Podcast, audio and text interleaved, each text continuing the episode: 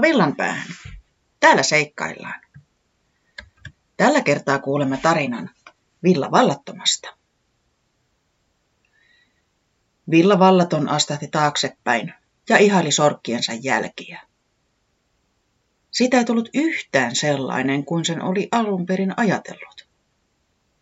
Sitä tuli kuitenkin loistava, täydellinen. Villavallattomalle kävi usein näin. Idea syntyi päähän monien asioiden ja aistimusten summana.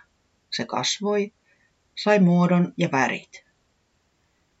Kun tuli aika saada idea päästä ulos, se tuli kankaalle aivan erilaisena kuin mielikuvissa. Ja kuitenkin, jollain tavalla siitä tuli juuri se, mitä siitä pitikin tulla. Villavallaton oli tyytyväinen. Nyt se sai rauhan taas hetkeksi. Päässä muhinut idea vei niin hirvittävästi tilaa, energiaa ja ajatuksia. Nyt se oli kankaalle maalattuna ja saattoi taas hetken olla vaan. Se oli parasta, mitä villavallaton tiesi. Olla vaan. Ah, taidan mennä niitylle katselemaan pilviä, se huokaisi tyytyväisenä. Ensin oli kuitenkin puhdistettava maalausvälineet ja laitettava ne paikoilleen seuraavaa luovuuden puskaa varten. Pahinta oli se, jos idean pyrkiessä väkisin ulos päästä, työvälineet eivät olleet heti saatavilla. Villa Vallattomalla oli ateljee yhdessä Lampolan tyhjistä karsinoista. Muut lampaat kävivät usein uteliaina kurkkimassa portilla, kun Villa Vallaton oli luopu, luomispuuskassa maalaamassa teoksiaan. Ne ihailivat Villa Vallatonta, joka osasi olla erilainen ja viihtyi yksinkin. Se oli niin rohkeaa. Niityllä oli kaunista.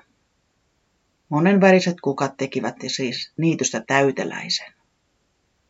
Punaapilat helottivat pöyhkeinä retuliineen pörröpäineen. Kissankellot olivat kuin isoja sinisiä trumpetteja. Vuohenputket toivat pehmeyttä ja viehkeyttä pitsimäisillä kukinnoillaan. Kukilla lepotteli perhosia iloisesti, ja mehiläisen rauhoittava surina kuului lintujen sirkutuksen lomasta. Täydellistä, ajatteli Villa Vallaton ja kävi makaamaan koivun juurelle. Se katsoi taivaalle, jossa pilvet muodostivat kuvioita kirkkaan siniselle taivaalle. Ne muuntuivat hiljalleen, ja niissä näki mitä itse halusi.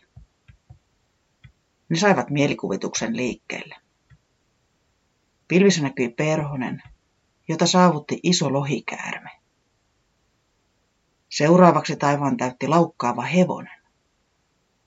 Sen harja hulmusi upeasti.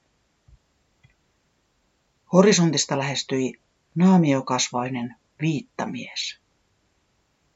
Se lähestyi epäilyttävän nopeasti ja täytti taivaan. Miten se olikin niin violetin, hohtoisen, tumman harmaa. Pilvet lakkasivat muuntumasta. Naamiomies tuli yhä lähemmäksi. Villavallaton nousi varovasti pystyyn. Uhkaava tunne valtasi sen mielen. Sille tuli tunne, että naamiomies etsi juuri häntä, eikä sillä ollut hyvät mielessä. Oli pakko päästä piiloon. Villavallaton meni suuren kiven väliin kuusen alle. Ehkä naamiomies menisi ohi, eikä löytäisi häntä. Pelokkaasti villavallaton seurasi oksen alta naamiomiehen lipumista taivaalla. Ei se mennyt ohi. Se näki villavallattoman. Villavallaton lähti karkuun. Maa tuntui upottavalta sorkkien alla. Vaikka miten kovaa juoksi, ei meinannut päästä eteenpäin. Mahanpohjasta vihlaisi, ja villavallaton yritti juosta vielä kovempaa. Lopulta niitty loppui, ja villavallaton pääsi kuivuriin suojaan hämärään. Se piiloitui niittokoneen taakse. Oli hiljaista. Vain oma hengästynyt puuskutus kuului. Sekin oli saatava loppumaan, ettei viittamies vain kuulisi. Villavallaton katsoi taivaalle. Viittamies katsoi sieltä suoraan häneen. Oli juostava parempaan piiloon. Epätoivoisena villavallaton jatkoi juoksemista. Pihasauna, siellä se olisi turvassa. Mutta missä se oli? Pihasauna oli kadonnut paikaltaan. Se oli löydettävä ja äkkiä. Viittamies tuli yhä lähemmäksi ja oli yhä uhkaavampi.